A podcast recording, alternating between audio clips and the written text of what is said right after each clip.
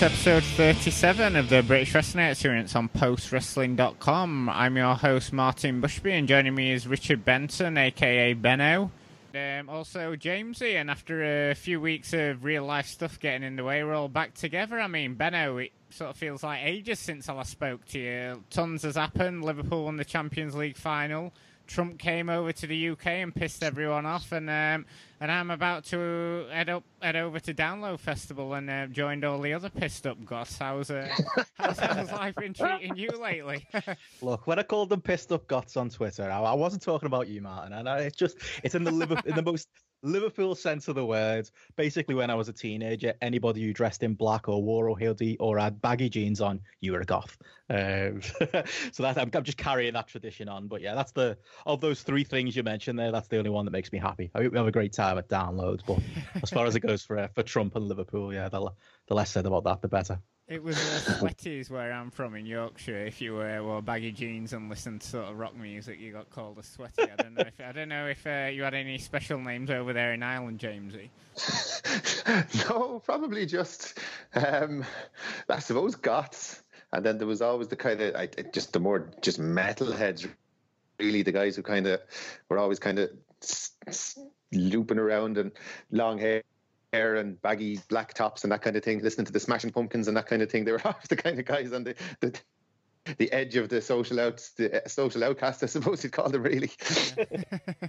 I remember it well. Remember those days well seemed like uh, such a long time ago. But um, I uh, suppose yeah. moving on from that, and um, there's been quite a big news story drop since uh, we last uh, we all last got together, and uh, NXT UK are going to be running their second takeover event at the Motorpoint Arena in Cardiff on the 31st of August. Uh, same day as a Royal Quest event, New Japan show in London. Um, I mean, Benno, what were your initial thoughts when uh, when this announcement was made on the uh, NXT Takeover special?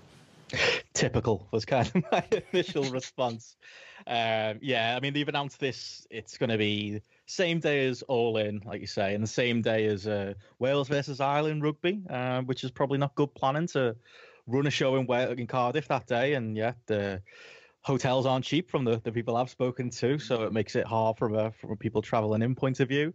But yeah, I mean, it's probably to be expected at this point. And I know Triple H has gone on record as saying, "Oh, it was a it was a coincidence. We we've had this plan since before WrestleMania." Well, Royal Quest was announced in January, so pull the other one. Um, it's quite clear what they're trying to do.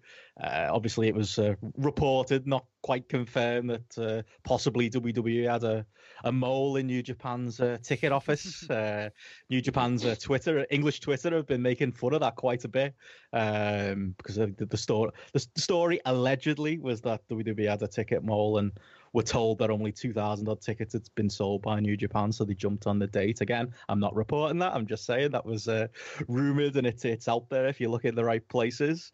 Uh, I could believe it though, uh, because it is a weird decision. WWE running now head to head with the most lukewarm TV product going, NXT UK against a New Japan Royal Quest show that's at time of talking sold what six thousand seats it's not a wise. If it is something that was planned out, it, it wasn't a very good plan. Yeah, so that was kind of my uh, my first initial take of that.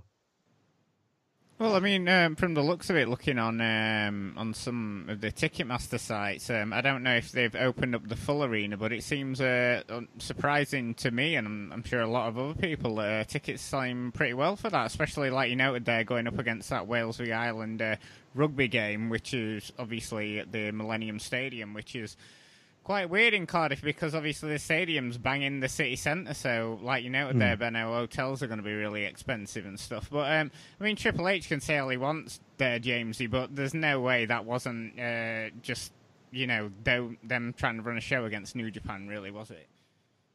Ah, like it has to be. I mean, uh, and if it was any other company in the world, you'd give them the benefit of the doubt, you know, and you'd say there was probably, you know, there was some chance that it was genuine, but when when when the whole endeavor is a cynical enterprise. You know, when NXT UK was set up for disingenuous reasons, like we're told it was set up to benefit the British scene, that they're going to help wrestlers, that they're going to make the British scene better.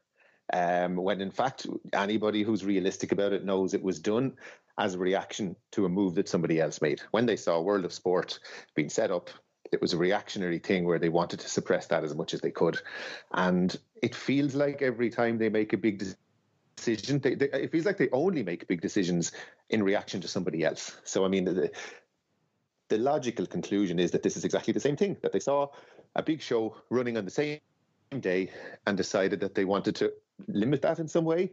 Um, and you know, to, to be honest, they, they've they've just made a, a, rod for their own back, really, because you know, as you guys said, like, is it four thousand tickets or more have been sold already? So they put it on in a day when when the town is busy already because of a match. Hotel prices are high, um, so they've they've kind of shot themselves in the foot, really, you know. And as I said, like, and it's it's a kind of it's it's getting to the point with this NXT UK thing where, like, I, it would be rare for me to, to wish that a company would do badly, you know. But there's there's a part of me, honestly, at this stage, really kind of wants this to fail. I, I would take a certain amount of pleasure if if there was a poor crowd for the show, um, purely because you know the, it's it, the whole thing is just such a cynical exercise anyway. You know, so it's it's a kind of thing. Well, why should I wish this thing well when um, it's not been done for good reasons? It's not been done for the good of wrestling. It's not been done to genuinely put on a good show for people. It's being done to um, limit somebody else and that's mm-hmm. that's you know it's it's not it's not good business i don't think and it's not something that i want to support you know yeah, because I mean, even if you track the timeline, every announcement they make has been in reaction to something like you know today. You know, every time World of Sport seems to be gearing up again, then the NXT UK make another announcement. So yeah, um, there's certainly something in that. But I mean, on the network, uh, we're still watching the tapings that happened in Glasgow a few months ago, and um, the big news from last week's show was that Travis Banks uh, won a, a, pretty decent four-way match for a shot at Walter's title. And in between now and the takeover in Cardiff, we have a set of tapings at Download Festival this weekend, and then some TV tapings in Plymouth in July. So a lot of TV between now and Cardiff. Uh, I mean, what can you see being some of the main matches for this show, Benno? Surely not going to hold off on the Banks title shot against Walter until then, are they? Um, I mean, that's my inkling that they will, but it's obviously not very well planned out. Like, like we said at the top of the show, they're going to be in front of a, a bunch of goths in a tent, and you, Martin, um, and your very lovely wife. um, and I don't think it's the ideal place to to build no, to no. a takeover. It's obviously it's not the go home. That was my mistake. I thought it was, and it's not. There's obviously the uh, the tapings afterwards, but. Yeah, it's not really.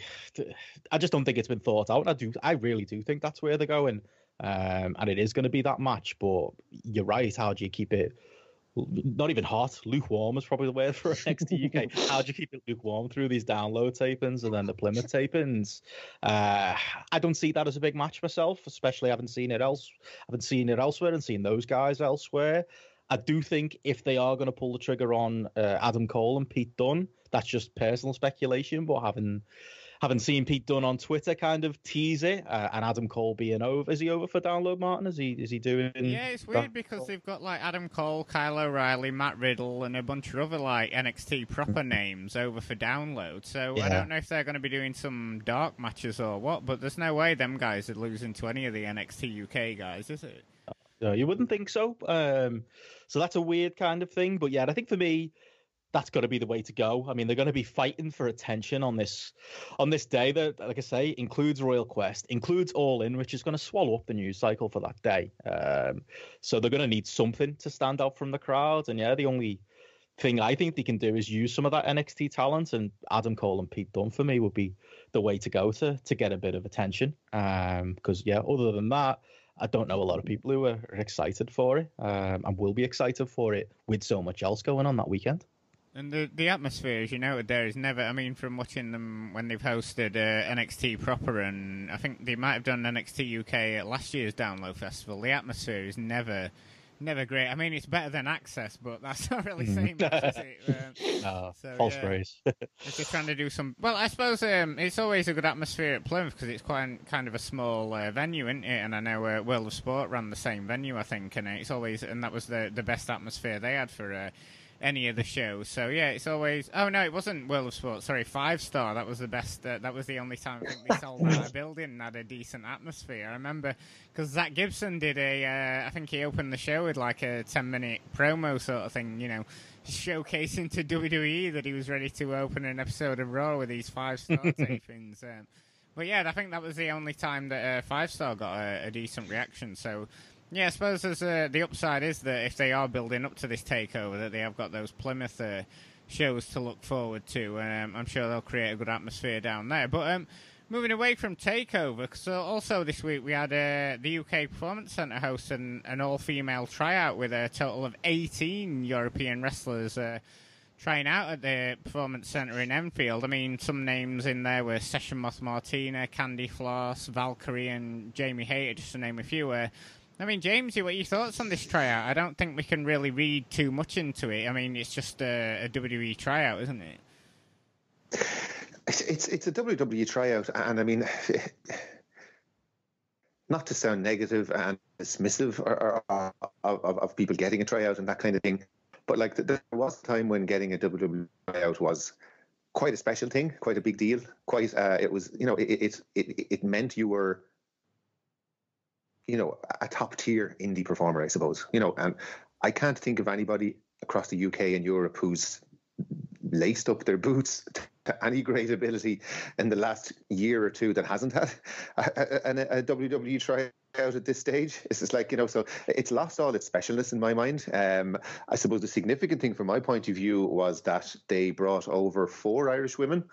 Um, so it, and again, I'm happy for them. You know, if they're happy, fair play to them. You know, but again, like the first thing I think of is here they are getting their claws into another scene. You know, they, they they've they've got their claws into UK, they've got their claws into Germany, and now they're coming for Ireland. You know, and um, you know those four girls, as I said, good luck to them. You know, they're at, at, various stages of their career. You know, someone like Martina has been around for a long time, has been plugging away, has been doing everything she can on social media to get herself mm.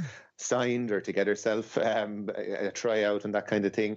And then you have somebody like um, Valkyrie and Raven Creed, who are the, only a few years in, you know, so that's probably good experience for them.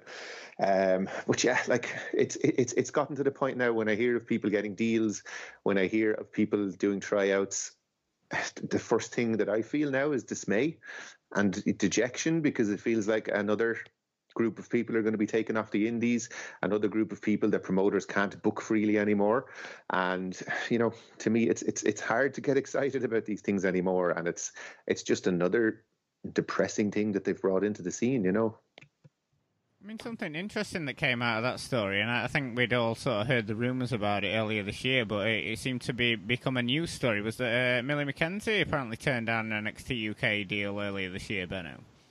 Yeah, I think that's wise from her point of view. You know, going to what James just said there, like that the, there are this list of talent who were at the tape at the tryouts this time. You know, there's some talent in there that's you know seasons. You know, the, the likes of Debbie Keitel and you know Candy Floss, who's been on NXT UK TV, uh, mixed in, you know, with the likes of Rhio, who does good work in PCW and but then there's names in there like the likes of Jessica Light, who's somebody who I've only seen uh, wrestle who's trained by Zach Gibson and James Drake, and wrestles primarily on their fighting spirit schools, and she's getting a tryout.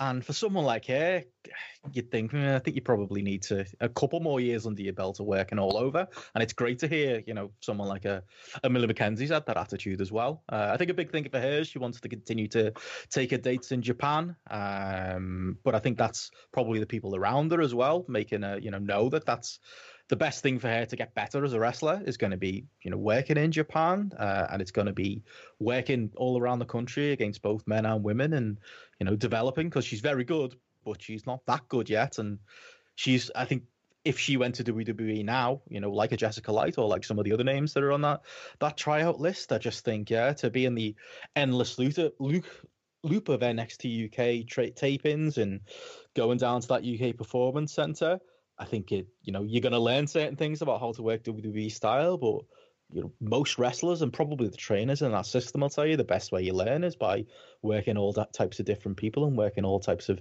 of different places. So yeah, if you're a, if you're Millie McKenzie, I think for me that is the right call. I think airtime will come uh, later. I think they'll definitely be knocking down a door again. Um, but at that point, you know, when she gets even more accomplished than she is now, she might have other options too. So yeah, for me, you know, I basically agree with what well, a lot of what James has said there. Uh, it should be a big deal getting an NXT trials, and now it's it's just not. And I think for the majority of wrestlers, okay, yeah, NXT UK offers you a contract. Well, you know, while the the business in the UK is better than well, it has been better than it, it ever has been in the last couple of years, and in Ireland as well. Uh, you, are probably going to snap the hand off and, and take the money because where else are you going to get a contract like that? But for certain people who are as talented as a as a Millie McKenzie, you'd hope that they, they keep their eyes open and, and see that there are other opportunities out there as well, rather than again being on that soulless, lukewarm TV product every week. Yeah, and I suppose also you've got to remember, sort of like we're talking about 18, 19 year olds, mm. and, and, you know, you just know with the guaranteed money there, but then also uh, not signing NXT UK got, sort of gives you a, a level of freedom and you know, someone like Emily McKenzie might come home and hang out with your mates, and they're like, "Oh yeah, I've just been working here, there, or everywhere this weekend." She's like, "Oh yeah, I've just been in Japan for a week, or you know, wrestling in Australia." And now the NXT UK guys get uh, to get to go over to WrestleMania weekend and, and things such as that. But you know, she's mm-hmm. sort of like still a teenager, getting to travel around the world and getting paid for it. So I suppose, and, and having the freedom to pick and choose your dates as well. So I suppose it is a lot mm. more uh, lucrative in that respect as well. But uh, I mean, uh, moving away from the UK now and, and onto Ireland and OTT, and and the company's still struggling to find a regular venue in Dublin since the Tivoli was knocked down. Uh, seem to have had a number of things going on this past month. Uh, firstly, they hosted a show in Belfast entitled Banjax. Uh, while not in the top tier of OTT shows, it was a show that allowed the company to further some storylines and matches for other shows that we've got coming up this summer. I mean, the main thing coming out of this was uh, two angles with Jordan Devlin after he told David Starr he would have to go through Walter to get another title shot, and then also his longtime friend Sean Guinness turned on him and, and got a shot at the title himself. I mean, Jamesy, what were your thoughts on the show and the uh, angles coming out of this one? Yeah, like um, I suppose I, I, would have said before on here that that the that Belfast w- would traditionally always have been very much the B town in OTT. Um, they were never must see shows. Um, they were show you know you might hear of a good match or two on a card and watch those, you know.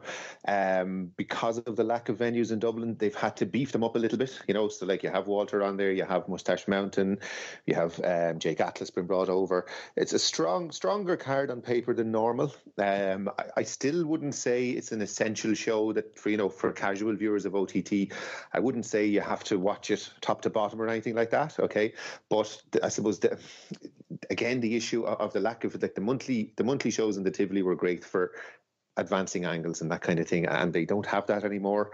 So you know, that there are essential things on here in terms of storyline advancement, as you said. Um, the Starr Guinness match, I would say, nearly more of an angle than a match. Um, very good. I, I really enjoyed it. I, I enjoyed Starr kind of taking out. You know, it was he came across again as this kind of evil mastermind. You know, he he Guinness kind of injures his leg coming off the top rope and immediately Starr focuses in on it, relentlessly um, attacks the leg. Good selling by Guinness. And then there's the whole kind of mid-match speech he makes to Guinness, where he, um, you know, trying to sows sows this the seed of doubt in Guinness's mind about Devlin. You know that um, that you know, where has Devlin been since he got his NXT UK contract? You know, and I, I suppose the problem for the angle is um, at that point the crowd is kind of almost on Starr's side, and he's he's in danger of veering into being. Mm so right. you know the way they always say a heel should believe what he's saying, and there should be an element of truth to what he says.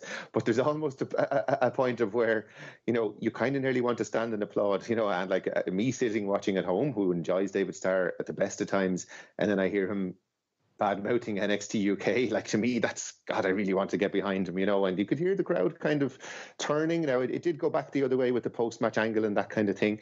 Um, the you know so and setting up Guinness against Devlin, I think, is clever. You know, it's we've had this kind of three way storyline between Walter, Devlin, and Starr, and uh, and Guinness is kind of on the outskirts of that. Like I think Walter's second match in OTT was that match at the Tivoli where he pretty mm. much destroyed Guinness to kind of get him over as the monster heel. So he's been there, and there were kind of there were video clips done where Guinness and Devlin kind of talked about how ferocious Walter was to build up the match between Devlin and Walter, um, and now they've brought Guinness into it as well, and it's it's they're telling this great story where Starr is taking everything away from from Devlin. You know, he's he's he's he ruined their friendship. He took Guinness away from him now. Guinness has kind of turned against Devlin. He's trying to take his title as well. So it's like he's trying to ruin his life basically and take everything that he cares about away from him. Um, and that's good stuff. That's a good story. And as I said, he, he, and in difficult circumstances when they don't have monthly shows, I think they're doing a reasonable job of building these matches up. And and as an Irish fan, um, Devlin against Guinness would would be kind of a, a, a kind of a minor dream match in terms of their guys. They go back years. Like I mean, they were wrestling in in Japan in zero one when they were 18, 19 year olds. You know, they've always been kind of Rev. Pro as well. I think in uh, yeah. some of the earlier Rev Pro York Hall shows, I think they were tagging together there as well. Yeah, so like there is good history there, you know. And as a, like I've never seen them wrestle. I'm sure they have wrestled many times over the years on smaller shows and that kind of thing. So like mm. for Irish fans who are aware of the history, it that, that's a big match for us. You know what I mean? And it's it's it's a really interesting one, and it's nice to see Guinness getting a little bit of a push because I feel like he gets overlooked a lot as well by a lot of people. Yeah, definitely. I've always said I've been saying that for a while now about Guinness. I know he's got his commitments uh, with Zero One in Japan. Uh, not that we get to see because it never makes tape, but he's he's got a brilliant look. He's fantastic in the ring, and yeah, and it's. Mm. I've always thought that he should be uh, headlining more OTT shows. He always seems to come back around, doesn't he? Sort of like the start of the year, and then he'll disappear again. And it's great to see him, him back here now. But yeah, that um, I'd be really looking forward to a a Devlin and, and Guinness match. Um, I mean, Benno, what are your thoughts on some of the angles coming out of this uh, Banjax show? Yeah, I think um, I think the the OTT problem, as as James has put there, and as we've we've talked about previously, is the lack of shows and the fact that they're having to maybe skip beats in this story to to get to get to an end result. Uh, I think it's smart what they're doing with with Guinness. I think gives him it's the hot you know it has been the hottest story in wrestling so plugging him into that is definitely a definitely no bad thing. I thought he was really good as kind of he was very sympathetic in the match with david starr and then yeah it made sense why he would turn on on devlin later. It probably made less sense why he's getting a title shot against devlin considering mm, yeah. he lost to david starr on that very same show and devlin's in there in the ring saying well you've got to go through walter to uh, to get a match with me. But again you know those kind of minor transgressions you could probably let go. I think the story probably would be told better if we did have more more Dublin shows to, to tell it with. Um, but still, you know, a good story in isolation and, and good stuff coming out of it. I mean, as we we kind of the, the, the previewed all of this on the YouTube, and me and Jamesy talked about about it a little bit last time. I don't love David Starr Blair and the the lines of talking about this progress match with Devlin. Uh, I think that just opens a, a can of worms of, of, plenty of things that don't really make sense that happen in, in one promotion across to the other. But I thought it was smart, and yeah, as a show altogether, it it it wasn't the greatest OTT show, as you as you both said. Not really a show I'd tell people to rush out and check out, but you know, it was an easy watch. You know, is what I would probably say. I thought the angles were good. Starr Guinness was basically an angle more more than a match, if anything. Like I say, the closing promo was really good, and there were a couple of solid matches on there. Mustache Mountain and the besties in the world had a, mm. a fun tag match, and Walter and Tucker had a, a solid match, if not, you know, hugely different from the the many Walter squashes we've seen on on NXT UK TV recently. Maybe a maybe a notch above that because it got a little bit more violent, but still a very familiar match. And yeah, I think. Uh, a useful show as far as you know building stories uh, as we go forward and a, a necessary show to like like James said stack up with uh, bigger stars than they, they usually might on a Belfast show but yeah overall just a, a fun, easy watch more than uh, anything major to, to take from it, at least from a, an in ring point of view. I mean, and of course, all these stories are leading to the next big OTT show, WrestleRama 3, on the 23rd of June at the National Basketball Arena in Dublin. And uh, we've got a, another stacked lineup, as, as, they always tend to do at these big Dublin shows. Uh, Bandido against Rey Horus, Darby Allin taking on Scotty Davis, David Starr against Walter, Mark Haskins against Terry Thatcher, and. Uh, but what we've just been discussing there, Jordan Devlin taking on Sean Guinness, and I mean that's a that's a stacked lineup for that one, isn't it, Jamesy? Oh yeah, like um, yeah, great card on paper. Like Darby Allin and Scotty is is is a, a real good matchup. I think um, I can see Scotty throwing Darby all over the place with his suplexes and that kind of thing, and Darby taking all kinds of bumps for him. Um, Rey Horus and Bandido, you know what you're going to get there. You're probably going to get 10 to 15 minutes of pure flips, and if that's your kind of thing, then it's you know it's going to be top class stuff. Um, Terry Thatcher and Haskins, I, I, we we talked about the the first match between them, I think, a couple of episodes ago. So that's the match again. They've done really well to build it up. You know, in again, we talk about these difficult circumstances, using one of the contender shows to build that match up. Um, I think Thatcher might get the win in that. Um, and then we have, of course, we have Walter against Starr, and I'm sure we want to talk about the the latest video that they've brought out to hype that as well, Martin. You know. Yeah, I mean, I mean, you just noted it there. Another fantastic video from Sean Ryan uh, dropped this past week, hyping Walter against David Starr, Starr in the church, seemingly trying to orchestrate his first uh, victory over Walter Benno. Another incredible video here. Absolutely fantastic. Yeah, Sean Ryan just continues to maybe not top himself, but deliver at this this high level. Uh, this one was more just the case. I mean, it just carried by David Starr, isn't it? His great promo work and yeah, him being in in the church at the front directing directing things and directing the, the crowd chants and talking about uh, how this is going to be his time to beat Walter. You, to be honest, I mean the Sean Ryan production's fantastic, but you really you could just put David Starr in front of a camera and he'll sell me on a match yeah. at this point. And that was the be- this was though the best of those two worlds, wasn't it? You got the the excellent production of the video, but you also got yeah David Starr just cutting a, a killer go home promo as he does, and I think yeah with the these videos are such an important part of OTT's presentation at this point. You know, the, there might be issues elsewhere, but you forget them as soon as one of these videos come out. It's appointment viewing, isn't it? And they'll say, "Oh yeah, it's going live on YouTube at eight o'clock," and I was there with everyone else at eight o oh one trying to get this thing playing to to get to see it. And yeah, just if anyone hasn't seen it, definitely check it out. Another in, incredible piece of work, and yeah, the match that obviously we've all seen a, a number of times, but now with a, a different spinner taking place in OTT uh, it got me really hyped for it, more hyped than, than even I was going in. So yeah, it's uh, definitely definitely done its job there. This is, he's still not beating Walter at this show though, is he? Benno? I don't think.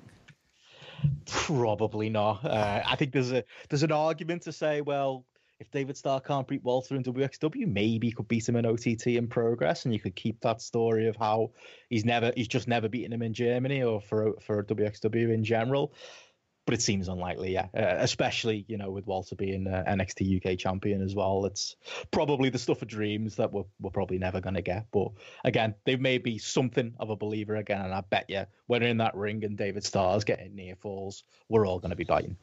It is interesting because I mean we have seen this match so many times, Jamesy, but uh, it, they continue to add further dynamics to it, and it still gets you hyped to see it, see it one more time, doesn't it? Yeah, like I mean, and you know, when it kind of became apparent that that was the match, I, I, was a little bit kind of shrugging my shoulders because it's it has been done so many times in so many different settings. But again, like it's it's this is where the video comes in, you know. And just to go back to the video just for a moment. I thought the portrayal of Starr as a guy who's this mental torture that he has at not being able to beat Walter. You know, he can, he, he he hears the music in every waking moment. You know what I mean? And he he craves he craves stopping that music. He craves the silence. He craves the mental peace of finally beating Walter. Like, like that's really, really good stuff. You know what I mean? And that's that's the kind of thing you need to do to get me excited about a match that's happened so many times before. You know what I mean? And it, what it actually reminded me of, I don't know, do you guys remember? Do you remember when Mankind started in WWF? Mm. And he would, um, he had two different team tunes. His, mm. his, his, his, the music he'd have coming out was was a kind of uh, this chaotic kind of uh, music. You know, it, it conveyed how crazy he was almost. You know what I mean? Very sinister. And then when he when he'd inflicted violence on someone and when he'd beaten someone, his his music when he left the ring was this really calm, peaceful piano music. yeah. And he um he, he based that on Hannibal Lecter and you know that famous scene in Silence of the Lambs where Lecter is in the cage and he bludgeons the guard to death with his own um his own stick. And this really calm music is playing in the background and he's almost conducting the music at the end.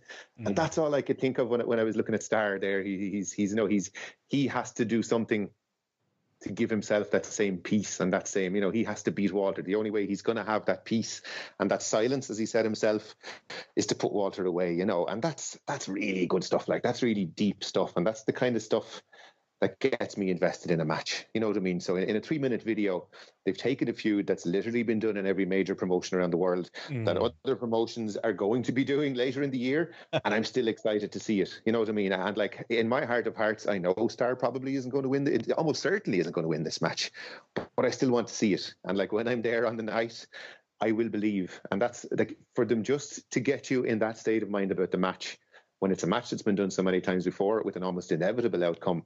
That's good stuff, like that's good promoting, and that's good character work, and that's that's the kind of depth that I want in professional wrestling. You know what I mean? And that's where OTT keep hitting it out of the park by making us care about these matches, and that's that's that's that's that's the stuff I want at this stage in my fandom. I need that kind of depth. I need that kind of character work to really get into matches.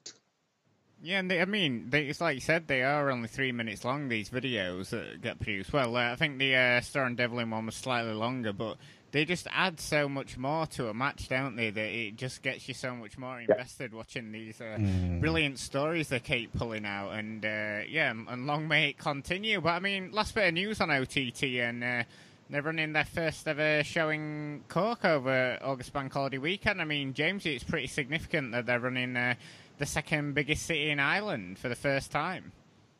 Yeah, branching out beyond Dublin, they've they've done back in the first couple of years of the promotion. They would have done some shows in Limerick, which is I suppose the third biggest town, uh, third biggest city in the republic. Um, but like they were very small shows. They were in a small nightclub. I think if they got hundred people, they were probably doing very well. But like this is, as far as I know, this is a pretty similar venue to the one in Tallaght. Like it's it's the it's a basketball stadium down there, so it's it's it's a pretty big show. I think they have they've announced PAC. Um, they're going to need to promote locally. I think. Um, I think it was significant that Raven Creed lost the women's title on that on that last Belfast show that we just talked about, um, and I can see them promoting her locally. Like she, she's from Cork. Mm. Um, and I don't know if you know anything about people from Cork, but they're extremely proud of their county. They they, they almost see themselves as separate from Ireland. They, there's, there's always this joke about the People's Republic of Cork.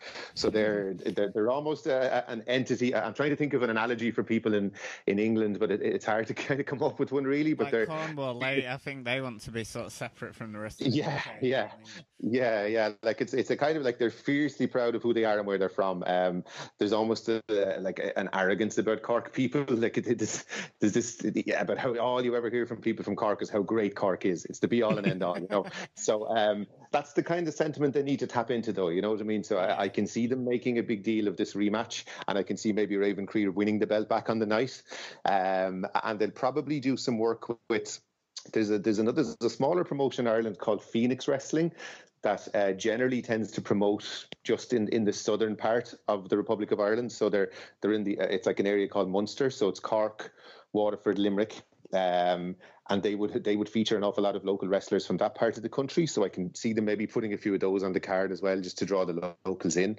Um, but yeah, I'm fascinated to hear how it how it does. Um, I heard from somebody that the ticket sales weren't great, but it's still a little bit away. Is it? Is it in July or August, Martin? Or August? Uh, August bank August, yeah. So I mean, yeah, there's plenty of time yet. You know what I mean? And um, I think like, but it's one of those ones where good old fashioned local promoting. I think postering, getting on local radio, getting Raven Creed out there, and getting her kind of get the locals fired up to see her in a match. I think that's the way to go with it, really. You know. Yeah, definitely, and it and it, it should be you know if it is a, another big uh, area that they can run, it's, it should be a project for them. I guess you can't expect like you yeah. know killer box office immediately, you know, and you know like they did with Dublin, they need to build it up, don't they? So uh, yeah, do I hope it goes well for them. But I mean. Uh, moving back over to the UK and, um, and a promotion we haven't really discussed on here before, uh, World Association of Wrestling, the promotion founded in the early 90s and run by the Knight family. And of course, the Knights have had tons of publicity this year, being the subject of the film Fighting with My Family, and of course, their daughter uh, being Paige in the WWE got tons of publicity from that as well, and. Uh, they ran their biggest show to date and one of the highest attended British wrestling shows of the year, Fightmare 3, at the uh, football ground of Norwich City, uh, Carrow Road. And I mean, outside of all the publicity they've had for the film, the big draw for this one was former Norwich City football player Grant Holt making his uh, wrestling debut for the Knights. Uh, I mean, for folks outside of the UK, Holt was a fairly prolific player for the the club. Scored uh, scored a ton of goals for them and helped them gain promotion to the Premier League. So uh, certainly a, a, big name for people in Norwich. Um, I mean, it was an interesting setup they had for the for the football ground. They obviously didn't use the whole stadium. Uh, the ring was in one corner of the pitch with the the fans around it, and uh, and they ran and as well as Grant Holt, uh, they rounded out the card with uh, various members of the Knight family. Mick Foley came in as guest commissioner, of course. Uh, the the main match was the one involving Grant Holt. He teamed up with Billy Gunn and Rene Dupree to take on the heel stable of Koss Industries. Um, I mean, attendance for this one was brought uh, over 4,000 fans for the show, so, I mean, easily the biggest Brit, Brit Wres show we've seen this year. I mean, I can't see it really being topped unless Progress do another show at, at Wembley later on in the year. But, I mean, you won't go into the full four and a half hour show. I mean, this was a, this was an outdoor show. I mean, the sound was absolutely terrible on the VOD with promos being absolutely inaudible. Obviously, you know, with the mics uh, being lost to the to the wind in the stadium. Uh, Paige sent in a video to open it from a, a, a home in the US. Uh, couldn't hear anything she said, and but I mean, as far as in ring, I mean, the main highlights uh, for me from this one was the Dad v Lad match as Ricky Knight Jr. took on his dad Roy Knight for the WWE WAW heavyweight title. And I mean, I mean, it's not a must run out and see match, but at 19, Ricky Knight Jr. is very impressive, flying all over the ring, and certainly uh, I'd say he's got a bright future ahead of him, Benno. Definitely. I mean, I saw him first a couple of years ago at PCW. They had the. I can't remember, but the the hooligans were supposed to be facing some tag team that didn't turn up. So they did an open challenge, and out came Ricky Knight Jr. and I think one of the other Knight family, I think it's like a, a cousin or a nephew or something. And the joke was kind of like, "Didn't you expect us to come out? We all drove down in the car from Norwich together." Uh, it was really, but it was a really memorable match because uh, from that point on, Ricky Knight Jr. was flying all over uh, the, the, nightclub at PCW Run Fusion and just kind of evoke, sorry, and really took my breath away as like a live wrestler. And again, I thought he was great here. I mean, obviously in some ways, his presentation, you think uh, that's not what I would have expected from a Knight kid, but then you think back to like the Zebra Kid days, and there's mm. definitely uh, no stranger to, to having flyers in the Knight family too. But he's a very indie flyer. Like he, he's very much, you know, a lot of WAW feels like a bit of a throwback to older school British wrestling, whereas he's very, very modern with his flying and his stuff off the top rope. But he's got those fundamentals too. Like I watched uh, as much of this show as I possibly could. Like you mentioned, Martin, it was uh, one of those shows where it looked like a better time live than it would be on VOD, mm. uh, without all of you know the problems with the the sound and just kind of the thrown together nature of some of the videos. It was for anyone there live, it was probably their, their spiritual successor to SummerSlam '92. Uh, that's what it kind of kind of felt like a big outdoor show with with colourful big characters and stuff.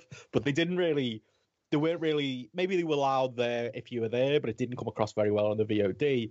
But for Ricky Knight Jr. Uh, against his dad, it re- they really did come alive, and they were there for his big hope spots, there for his big dives. It was a point where he went up to the top to it to dive through the table, and you could literally hear people uh, in Carrow Road, you know, stomping on the ground like it was, you know, Norwich were in the Premier League, and uh, it was like an atmosphere that the, that stadium hasn't had in quite a while. So he, he, really did for me. From the stuff I saw, he was the one of the most over people there, and I think part of that is people are being invested in the story with his dad and part of that's the work. Um, and yeah, obviously they, being father and son, they know each other well, and yeah, they've been having matches like this all around the country for years, and this was another very, very good one. You know, if not, maybe something that people should desperately check out on VOD just because of the maybe the poor quality of the VOD, but certainly for me the the highlight of the night.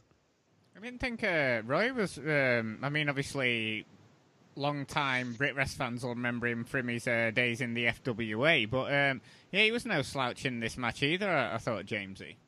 Oh yeah, like I mean, it was. I suppose the, the main thing to say from the outset is that this probably isn't a show aimed at us. You know what I mean? This, this isn't.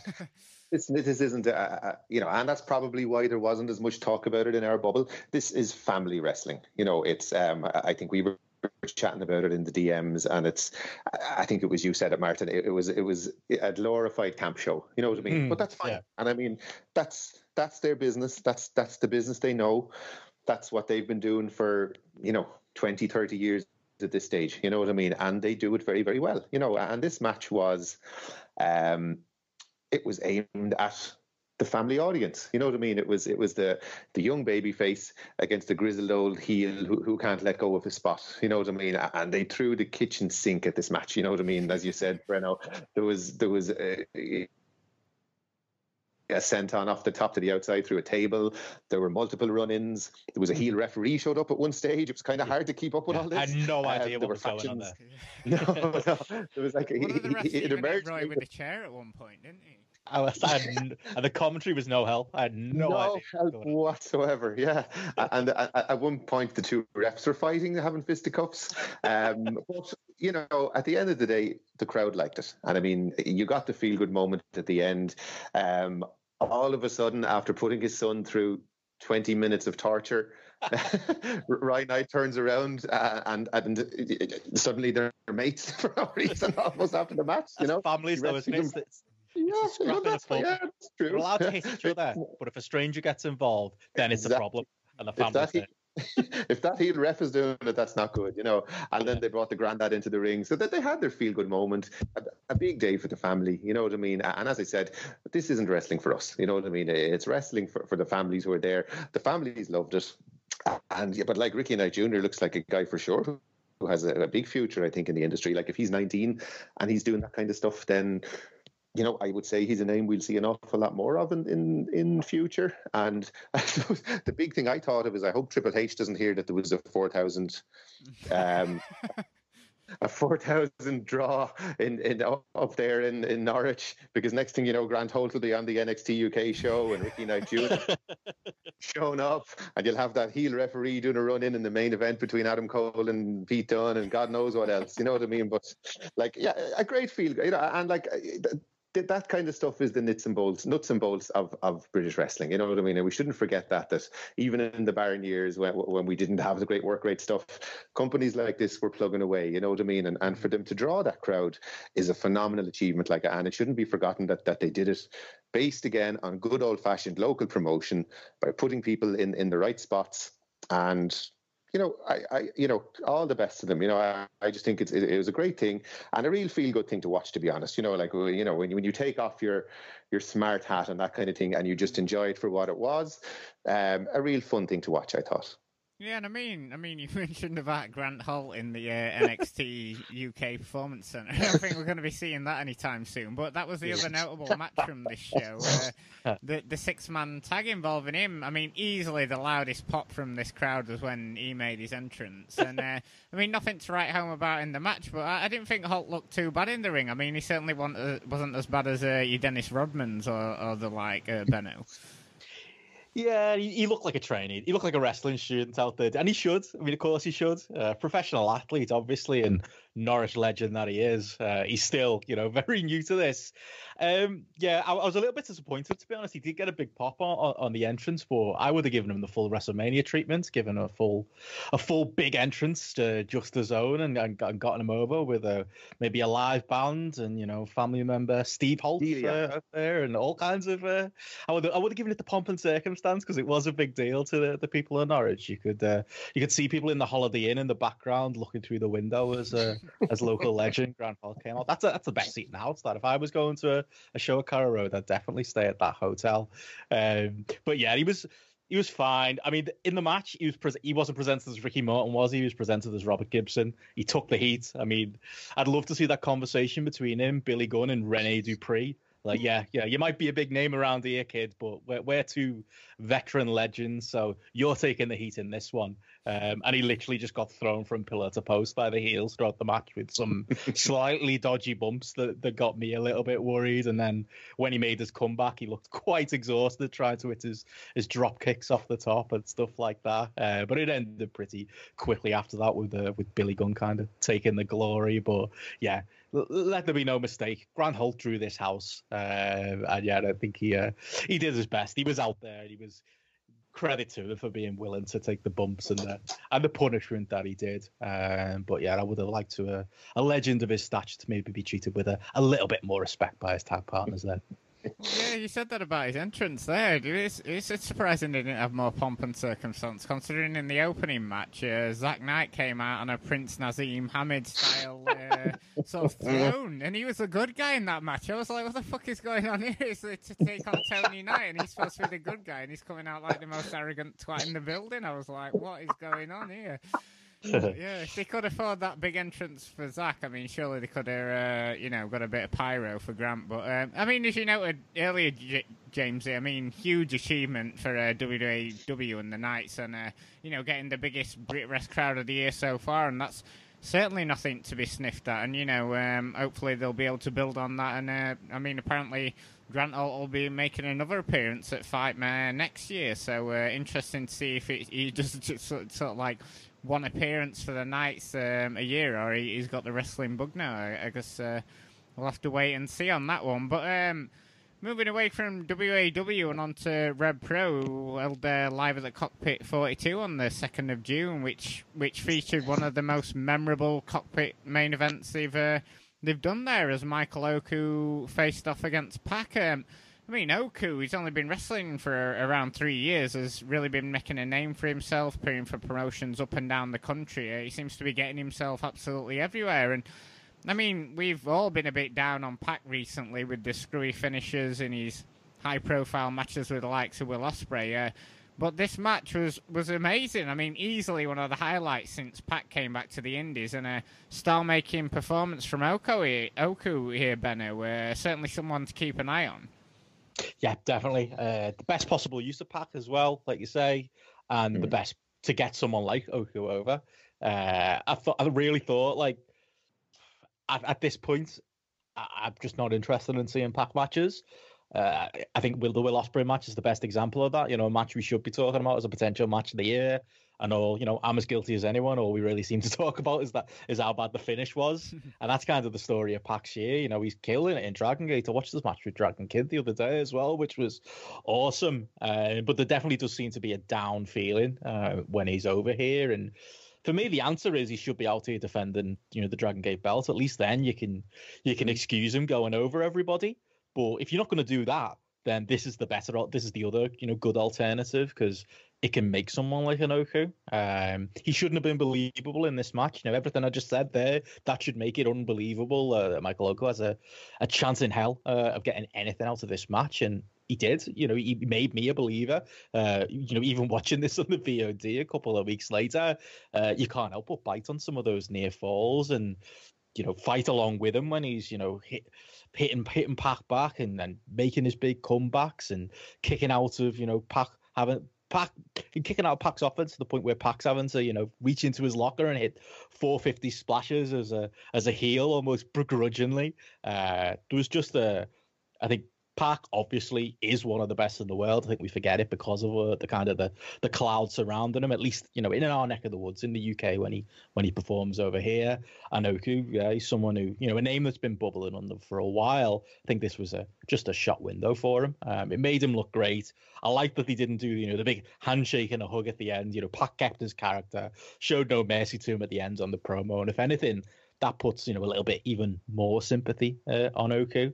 Um, and yeah, this is what I want to see about with, with Pac in, in a Rev Pro. If he's not defending his belt, then at least do this where he can you know work not miracles, but you know work great matches with people who are a little bit uh, less experienced than him. Make a name like an Oku uh, at a time where Rev Pro do need you know some more talent to step up. So yeah, uh, coming out of this hearing live reports. I hear people even go as high as as five stars for this thing. I wouldn't go that high, but I did come out of it thinking, yeah, what a match and what a use of Pac and yeah, what a great performance for Michael Oku. Just tremendous, tremendous stuff.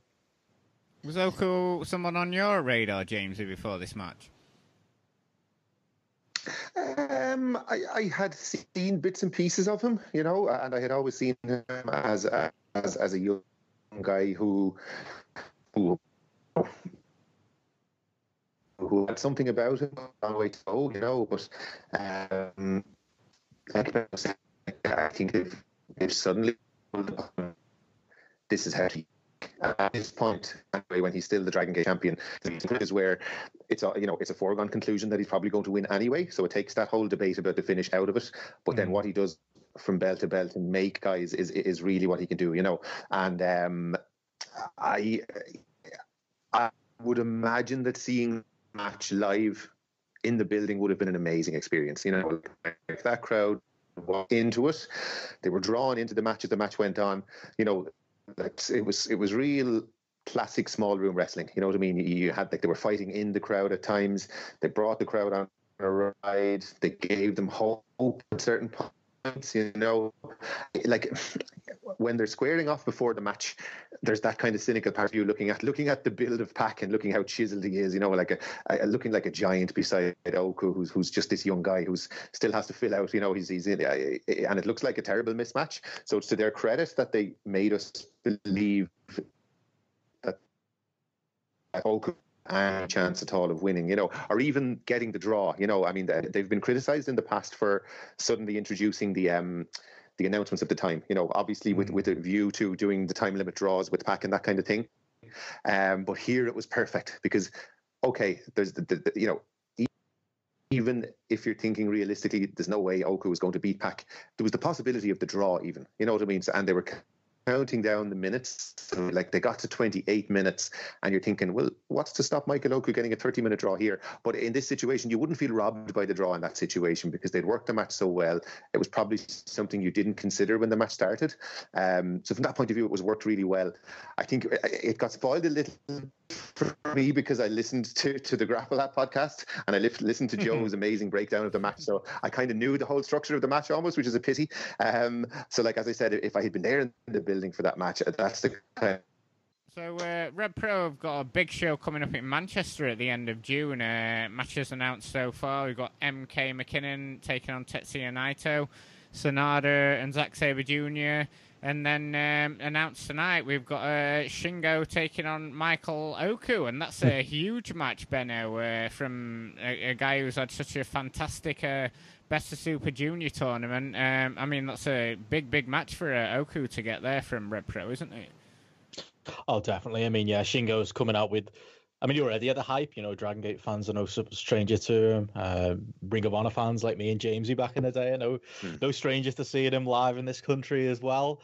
Uh, but yeah, re- renewed kind of hype around him from that incredible performance at the the best of the Super Juniors. And yeah, I kind of spent the day wondering who they were going to put him against. And having just, you know, all of us praised that that PAC Michael Oku match then they come out and give Michael Oku this big match. And it's just great booking. Um, I wonder, you know, what the makeup of the crowd's going to be in Manchester. It's not particular. I can't imagine it being Rev Pro regulars.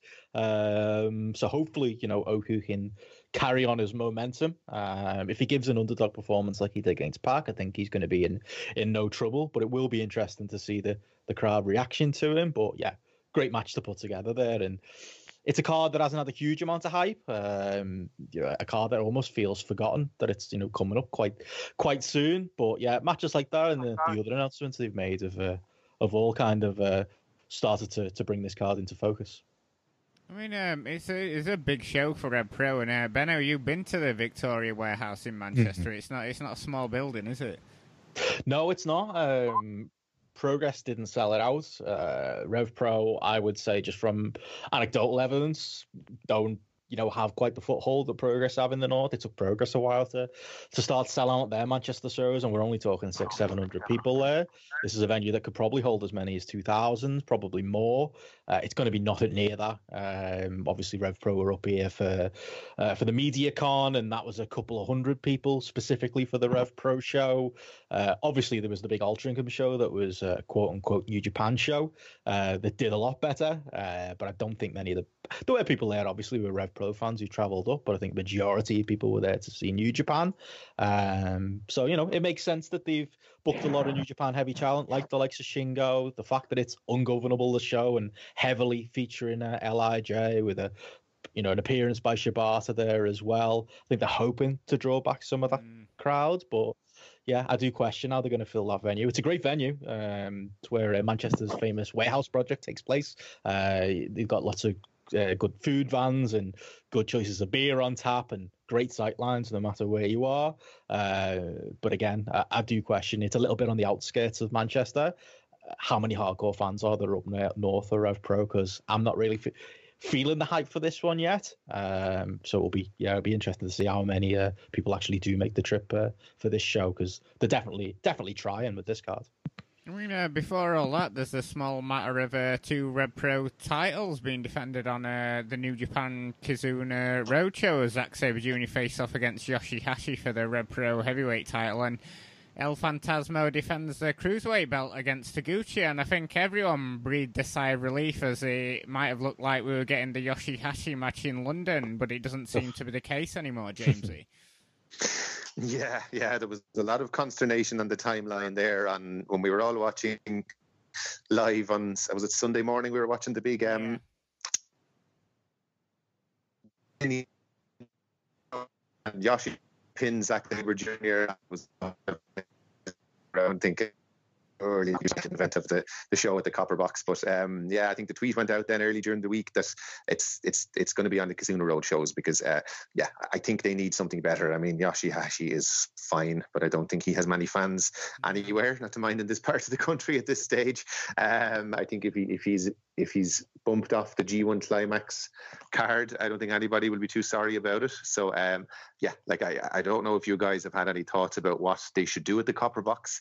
Um, my thought is that they should definitely do an all British match. I think the match they should do is is Ospreay against Sabre. I think, um, especially now that WWE UK are, are running on the same day, I think that will be the ultimate two fingers to them. You know what I mean? That yes, WWE have cleaned out the indies of all the talent, but the two best British wrestlers of this generation are are, are undoubtedly, if not ever, are Sabre and Ospreay, and I think that's the match you put on to show that yes, NXT UK have hoovered up as much talent as they could, but New Japan is the place where the elite go, and I think that would be a very, very, very symbolic, almost match to put on. That you know we are the premier work rate promotion in the world, and you know I think that's you know guys go to New Japan because they deserve it.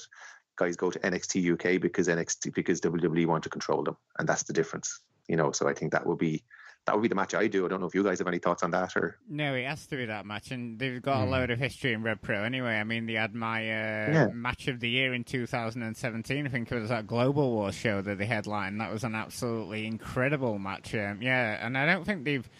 I, am not sure. I d- I don't know if you can correct me on here, Benno. Did they even faced off um, in 2018? No, I don't think there was a match last year, and it's definitely not been a match this year. Uh, I'd do it to be honest, I, I want to see Ospreay Okada again um, mm. after that great breakout match for Ospreay in 2014. Uh, you could come full circle. Ospreay is a heavyweight now, getting a getting a title shot against Okada. That'd be the way I'd go, but yeah, I certainly wouldn't complain about uh, Zack and Ospreay either.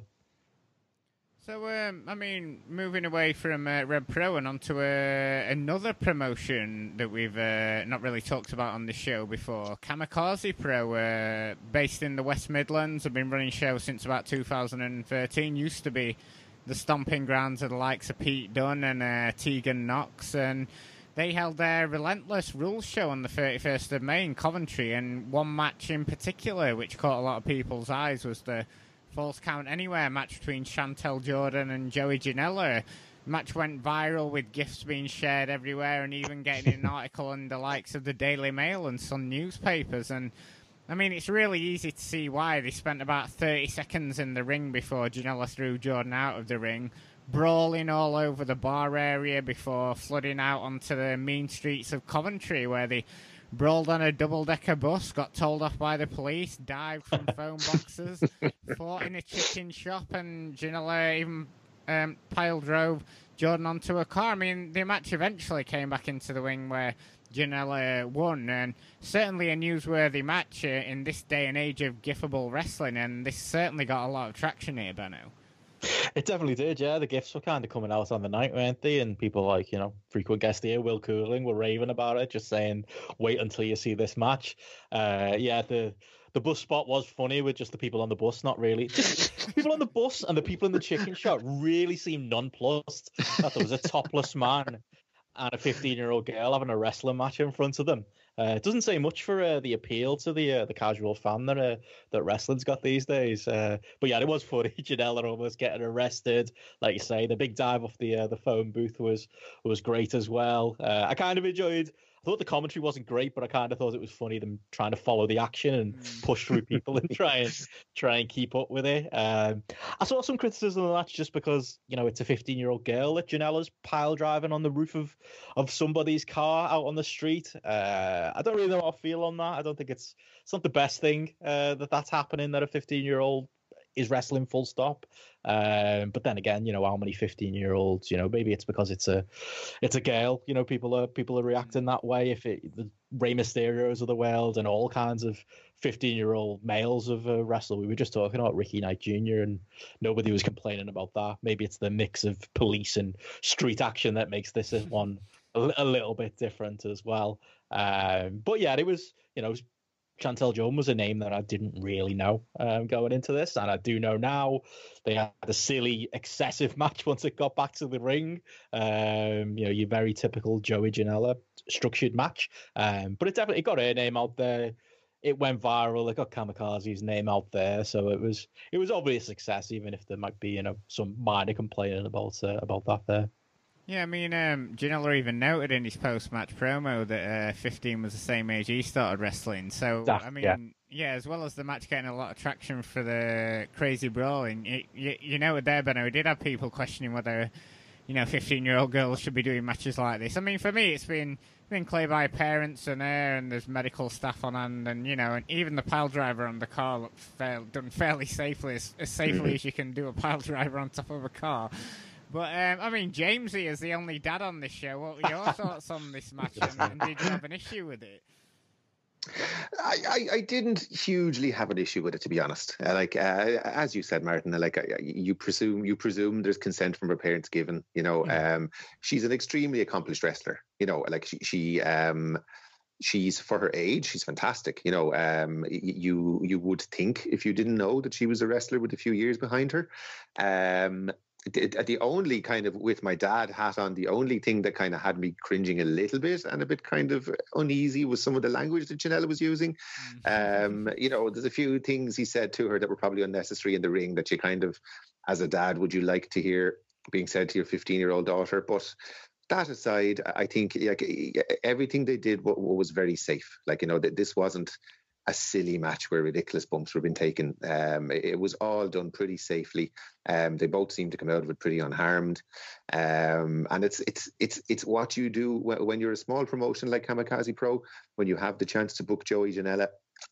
This is what you do. You know what I mean? Like uh, Janela is a big, big star, probably the biggest star in the United States, I think, at the moment, um, in terms of like independent scene. I know he's AEW now, but um, he's big news. You know what I mean? And this is his wheelhouse. He can do these matches with his eyes closed. You know what I mean? So, as you said, Benno, we live in the age of gifts, and I mean, we're talking about Kamikaze Pro on this podcast because they mm. did this match. You know, we, we don't we don't watch Kamikaze Pro on a regular basis or talk about them. So, I mean, as far as I'm concerned, they did their job as promoters. Um, it's a fun match to watch. Um, and yeah, I don't have a massive issue with it. Yeah, and then as you noted there, Benno, I mean, um, I'd never heard of Chantal Jordan before, and she certainly seems like a promising talent and uh, one to look out for, for sure. I mean, even though Janela picked up the win, you know, uh, she was made in this match pretty much, and mm. I imagine she'll be uh, getting a, a, lot of bookings based off all the gifts that came out. Um, I mean, moving away from that, and it doesn't seem like a, a month goes by without another European wrestler uh, or wrestler based in Europe being announced for a, a, tour of Japan with a variety of different companies. So, thought we'd cover all these in one big segment. And uh, first of all, we have to talk about Will Ospreay, who is having the best year of his career, which is no mean feat considering how many spectacular matches he's had uh, over the past few years. But this year, he's just been exceptional, hasn't he? Best of the Super Juniors tournament, culminating in a match of the year contender against uh, uh, Shingo, and then a spectacular performance against Dragon Lee to become the new IWGP Junior Heavyweight Champion. I mean,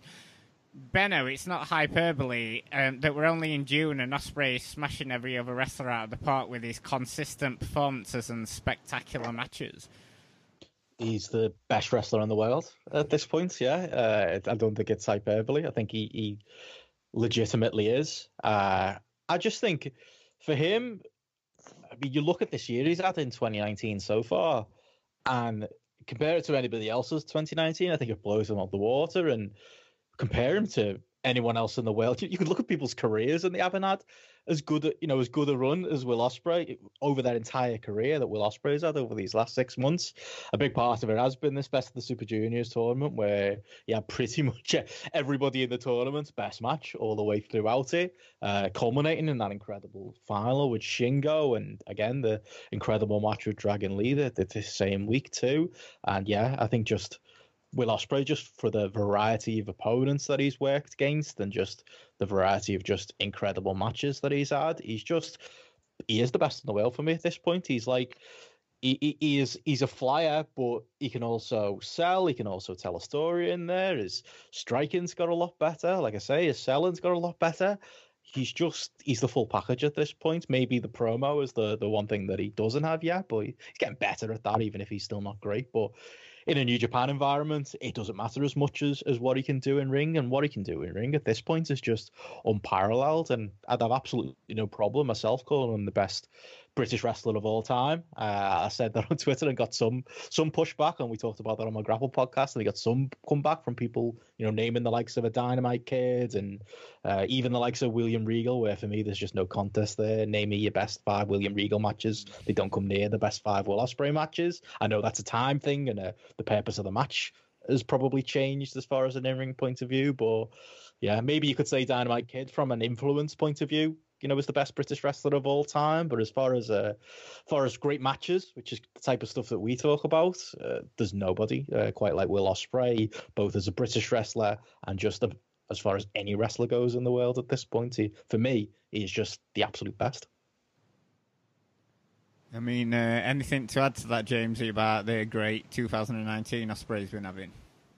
Um, like it's it's you feel like you're nearly repeating yourself every time we talk about Ospreay. We're talking about him in terms of wrestler of the year, greatest British wrestler of all time. Um, and like I, I would have no issue with when Benno tweeted that out. I, I would have no argument with what he said. You know, um, the only I, I would maybe have Zack Sabre up there with him. Um, but Zack is 31 and Zack has a higher resume behind him. He's been kind of wrestling at the top level for most of this decade, whereas Will has only started in the kind of second half of this decade, really. You know what I mean?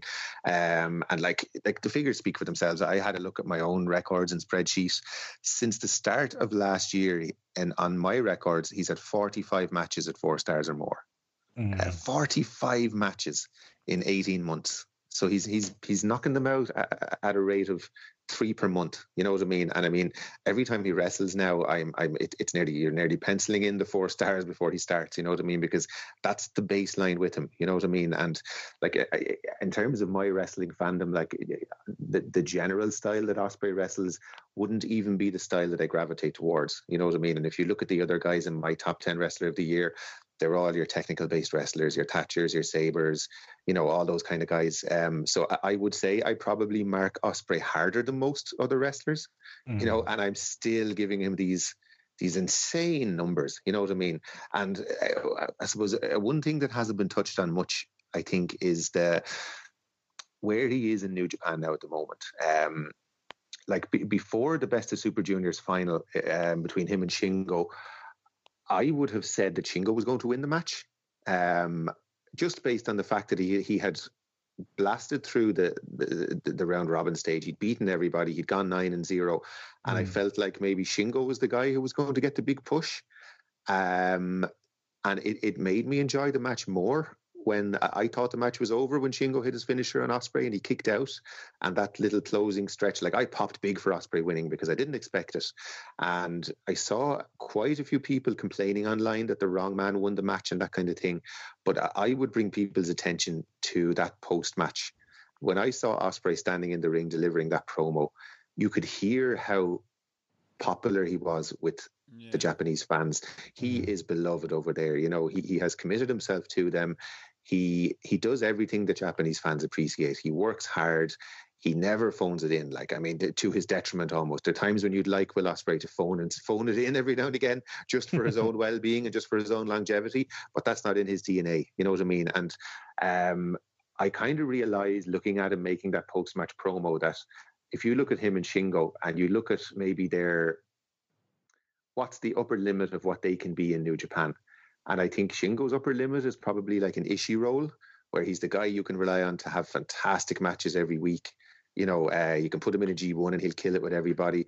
Mm. I don't see him as superstar material, whereas I think Will Ospreay is superstar material. Like I, I think he has Kenny Omega level. You know, his his his. I think his trajectory is going to be a Kenny Omega level tra- trajectory. I think by this time two years, I think he will have been the IWGP Heavyweight Champion. I think he's he's they're going to go all the way with him. He's an absolute superstar, you know, and it's it's at the stage where if people are arguing that point or if people are arguing his abilities as a wrestler, you know, obviously it's an opinion thing, but it gets very hard to take those people seriously. And you kind of think, how genuine are they being in their rating of him? Are they rating him based on his wrestling or are they rating him based on other things outside wrestling. You know what I mean? And my advice to people with Will Ospreay is block him or mute him on Twitter and just enjoy his matches. and, and yeah. don't listen to a word he says because you're spoiling it for yourself by by listening to that stuff and letting it, you know, enjoy her because the guy is an absolute superstar. Yeah. You know, and as I said, greatest British wrestler of all time, wrestler of the year, all these plaudits. Um, just enjoy him. You know what I mean? Because wrestlers like him, he's a once in a lifetime wrestler, and um, yeah, as I said, he, he is a huge superstar and he is going all the way in New Japan. You know, they they they gave Shingo that unbeaten run to feed him to Ospreay.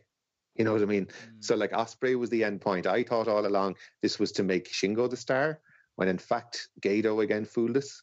Ospreay was always the star all along, and they I think they worked this a little bit. Where remember in the first week of the tournament he was in the semi-main event and we were all mm. thinking, why the hell is Taguchi main eventing over Ospreay? Yeah. Like, is is there something wrong with his push? Have they kind of gone cold on him? And I think that was a little bit of a work by Gedo again, where he kind of he led us away from thinking how much they thought of Ospreay, and then all of a sudden it was like my eyes were open to an Ospreay run. I thought, God, of course, this guy is the star, and this eh, that whole tournament was leading up to Ospreay, not Shingo, and that's brilliant. That's a brilliant piece of booking again, and you have to give New Japan credit for kind of the obvious thing happening that none of us saw coming, really, you know, and that's that's just great stuff, you know. I mean, I think you you put it perfectly there, and also with the thing with Ospreay, it's like you said in um, one of the uh, post New Japan press conferences. He's got no brain but a big heart, so I think I think that sums, yeah, yeah. sums that up. Yeah.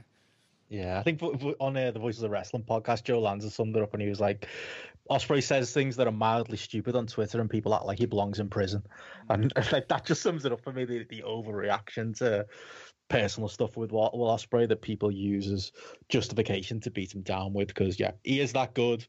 He's moving to, to, Japan, and good for him because he's too good to be slumming it over here now. Uh, he's the only wrestler in the world who watches matches, and just I'm sad when they finish uh, and he is just that good. Um, you know, on the on the grapple ratings, I think he averaged over four stars uh, the entire tournament for best of the Super Juniors. That's how good he is uh, as far as bell to bell every single match. And yeah, I think at this point, yeah, he, has got that, like James said, that connection to the crowd, and he's so good at in ring that even the people who are desperately trying to pin something to him to to to say something negative about him have got to admit at this point he's uh, at least in the conversation for best in the world.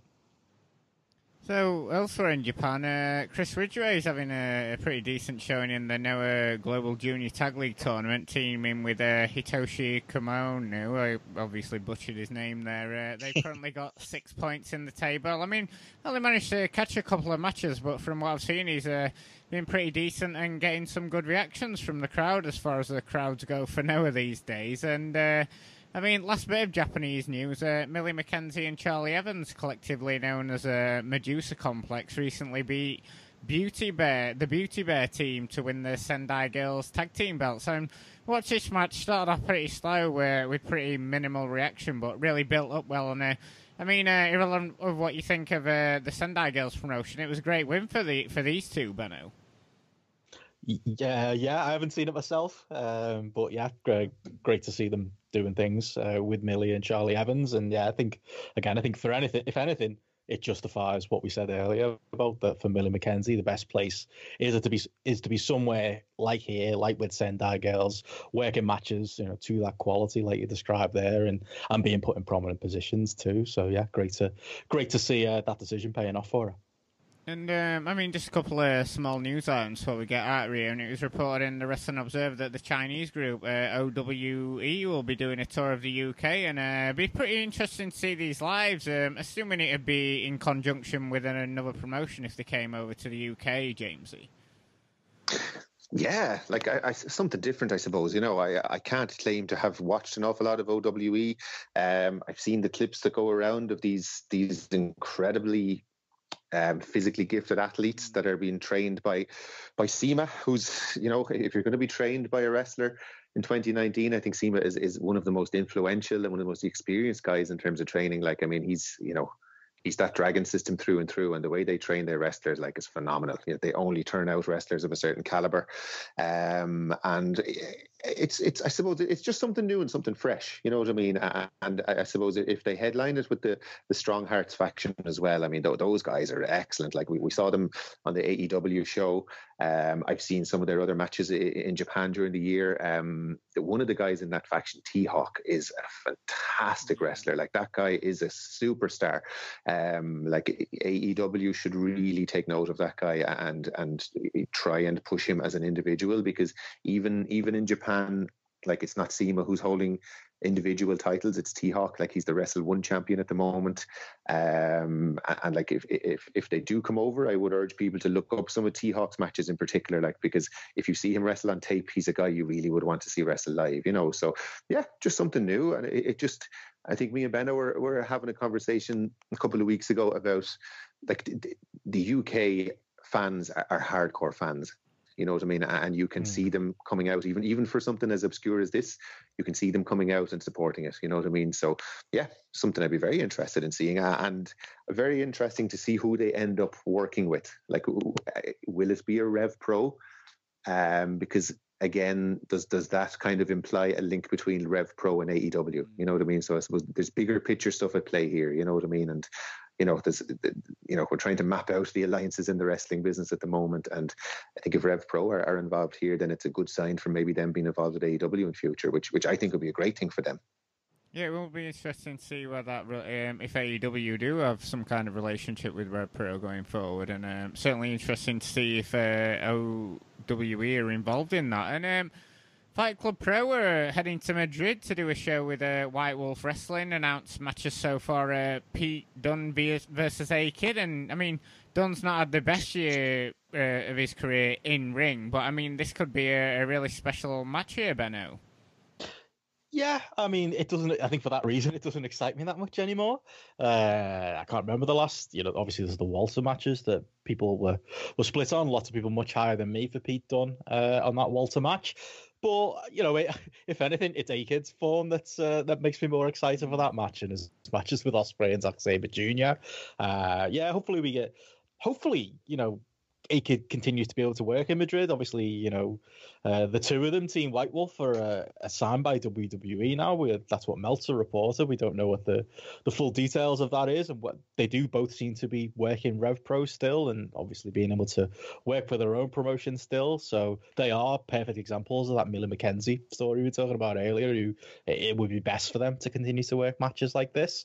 Uh, but yeah, you know, it's a Pete Dunne is a big name. He'll get a monster pop when he goes out there in Madrid, and yeah, I could still I could see this being a great one and one well well worth checking out. But maybe it says everything that at this point it's because maybe it's an A Kid match rather than a big A Kid match mm, rather than a big Pete Dunne match that's uh, actually got me excited about that.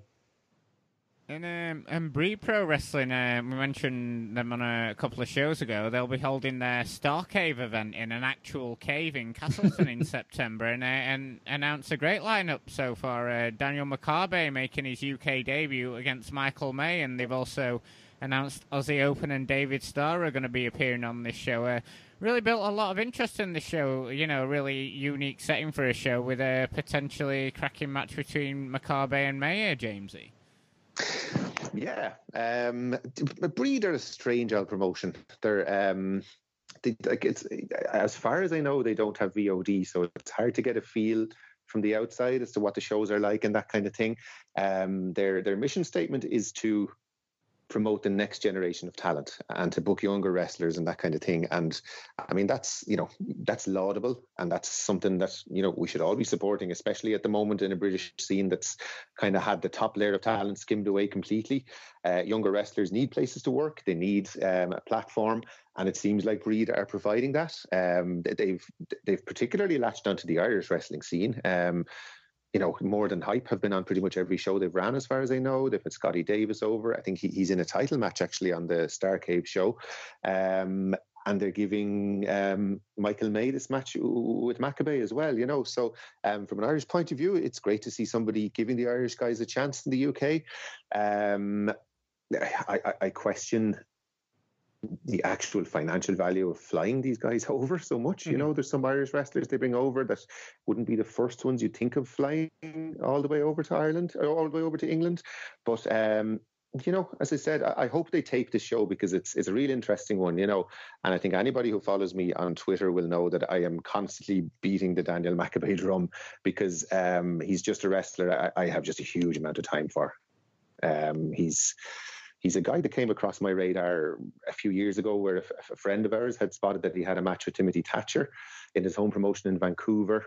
Um, and I watched that and it was excellent. And I started following any matches of his I could find online. And he's he's just he's a bit like Gresham a few years ago, where you know you see how good he is, and you see the level of opponent he's wrestling on a regular basis, and there he's getting really good matches out of very very limited wrestlers, and you just love to see him breaking out and getting the chance to wrestle better people. And it's kind of been happening for him this year. He had a brilliant match with Gresham there, um, I think last month. He's, you know, I think this is his UK debut. So again, credit to Breed for kind of having their finger on the pulse. And maybe it's just my tweets they've been reading for the last few years. I'm not sure. Um, and like a real interesting match and, and a good stylistic matchup. I think him and Michael May will be a really, really good technical match that'll be right up my street. And I think on the day before the Starcade show, they have a smaller show as well, where Makabe is wrestling Chris Ridgeway, who again, you know, that'll be a good technical match. So like, you know, they, they have my support purely for you know, giving a guy a chance from a, a, different part of the world and going to the expense of bringing him over and giving him a platform. So, from that point of view, it's great to see. And I, like, I really hope that it seems that there's a lot of interest in it online, and it seems like it's going to do well ticket wise. So, it's great. Yeah, I mean, good luck to them again. You know. And uh, finally, Progress have been making a few announcements past couple of weeks. They've announced Jordan Devlin against Ilya Dragunov for their show in Newcastle, and also Than Hype will be making their debut for the promotion at the same show. Um, some uh, pretty decent announcements uh, from Progress here, Benno, for their shows in the north. Yeah, definitely. Um, the, the, I think Progress have kind of uh, I don't know, this year hasn't really been a year where we've all been talking a lot about progress uh, and talking about you know how much we're looking forward to progress shows. But I am looking forward to that Manchester show. Uh, um, get Jonathan Gresham and Ed, Eddie Kingston. Yeah, that's a that's a that's a random match if ever there was mm. one. It's not a very progress on the match, uh, at least based on their current roster. So maybe that explains why I'm I'm so excited to to see that one. A bit bit out of left field for them to announce. Uh, obviously, they've lost uh, Travis Banks from those cards, uh, which is a bit of a shame. Uh, but all in all, yeah, the, the, you know, the announcers are coming slow and steady and are, are pretty exciting. Uh, I think the the Natural Progression Series announcements are, are even more interesting than that. I think the fact that again, Natural Progression Series is uh, it's produced some names as far as progress go, but what they've actually announced for that this year and what they what they're they're trying to do, you know, they it would be very progress. Michael Oku's in there to uh, to get behind him now that Rev Pro have got him over. Um, but I think that's really interesting. You know, Veit Muller being in there is an indication of that WXW relationship. Scotty Davis is in there, and he should have been in progress already. Um, so I'm glad that that's happening. Dan Moloney's in there, which is a bit of an odd one. You know, is he does he really belong in a natural progression series? He, you know, he's he's been around a long time, and Progress have uh, have never really used him to. Uh, it doesn't really, you know, other than the I think that odd Atlas title match with uh, with Trent Seven in Manchester is his one and only Progress appearance. Uh, on, he was on NXT for quite a while as well, wasn't he? Allegedly, yeah, yeah. yeah. He apparently had a contract. Him and him and Roy Johnson were the mystery men in, in NXT UK. Uh, so yeah, that's that's a bit odd, but yeah, some certainly certainly some interesting announcements there. Seeing them trying to get behind you know G Money and uh, Car Noir are names that I wouldn't have expected to see in progress, but could certainly uh, add a little bit of a depth to their undercards. Yeah, definitely, and um, they really need to be doing it because obviously, you know, we've spent most of the shows talking about progress and how there's not much depth to their cards. So yeah, definitely uh, interesting to see what they do with a, a lot of these uh, up and coming guys. And uh, I mean, before we head out of here, uh, I mean, James, you already mentioned, uh, but Benno, uh, what have you had going on on the Grapple Spotlight podcast recently? Yeah, uh, up up there you can. There's an interview JP did with uh, Riptide promoter Josh Bevan. Really uh, great going through. interview, by the way. Really Mhm. enjoyed that one. Really, really did. Um, I thought it was uh, really interesting. He's very open and honest about uh, what things he thinks works in, in wrestling and, and what don't.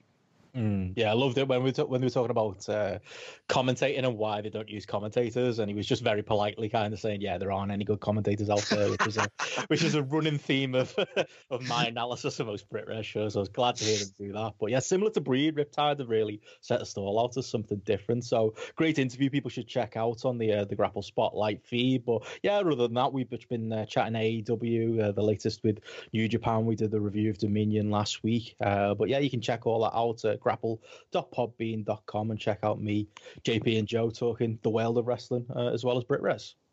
And uh, Jamesy, any any plugs this week? Any articles upcoming in Fighting Spirit magazine or anything? Yeah, just in the current issue, I have a review of the latest, or the la- not the latest, but the, the WXW show from last month, um, True Colors, and just my Twitter at Jamesy underscore 2015. But yeah, that's about it, really. Excellent. And uh, be sure to head over to the forum.postwrestling.com and I'll be pulling double duty this week. I'm going to guest on WH Park's new series, Cruel Summer, looking back at the G1 finals. Uh, I think my episode airs this Saturday as myself and WH looking back at the 1995 G1 finals and a cracking match between uh, Keiji Muto and uh, Shinya Hashimoto. So be sure to check that one out. And also, I think friend of the show Strigger is on on Sunday's show talking about the '96 final, so I'm sure that'll be some great stuff as well. And uh, yeah, we'll be back on the 26th of June talking all the latest from the European wrestling scene.